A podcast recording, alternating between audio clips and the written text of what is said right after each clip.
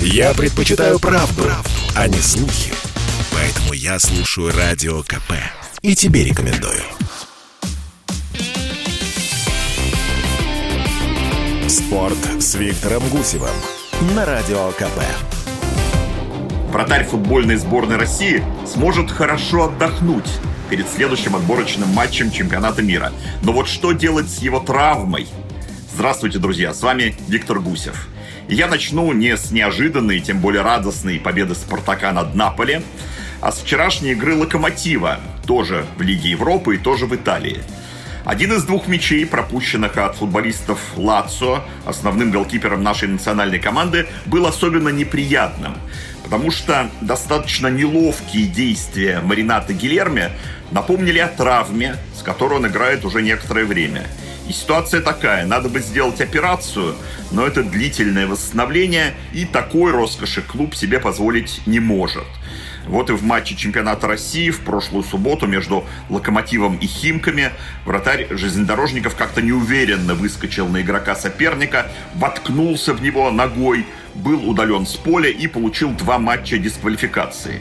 В итоге Марината пропустит ближайший тур РПЛ в этот уикенд. Хорошо ли это для сборной? Она ровно через неделю проводит важнейшую игру в Казани – в отборочной группе чемпионата мира против словаков, которые, кстати, в марте победили нас у себя дома со счетом 2-1. Гильерми, как я уже сказал, основной вратарь. Из 18 матчей за сборную он 12 провел на 0, в том числе три последние уже при Валерии Карпине. И вот такая неоднозначная ситуация. С одной стороны, бездействие, потери игровой практики, с другой, вроде бы шанс подлечить травму – но если, как говорят, нужна операция...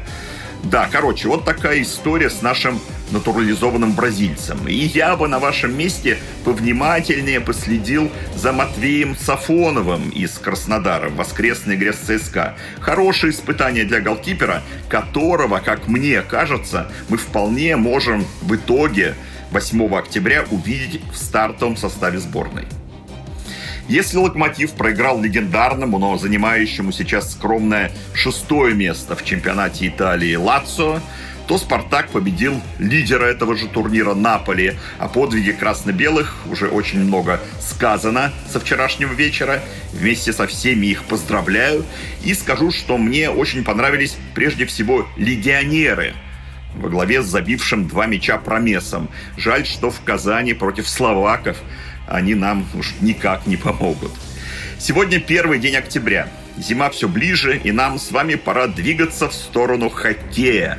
Московская «Динамо» в матче чемпионата КХЛ победила пекинский Кунь-Лунь Ред Стар.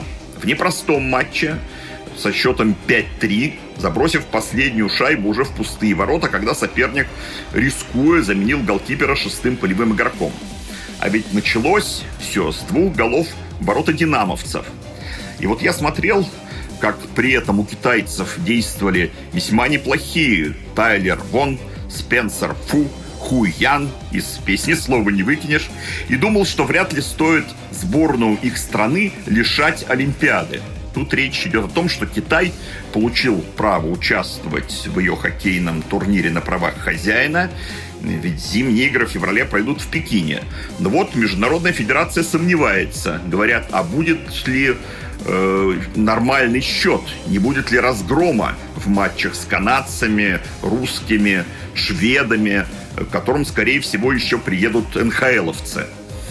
Смотреть, как команда проигрывает со счетом 0-15, это никому не пойдет на пользу, заявил только-только избранный президент Международной Федерации француз Люк Тардив.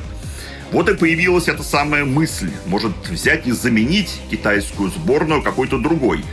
Решение примут до ноября и, в частности, будут просматривать игры Кунь-Луня в КХЛ.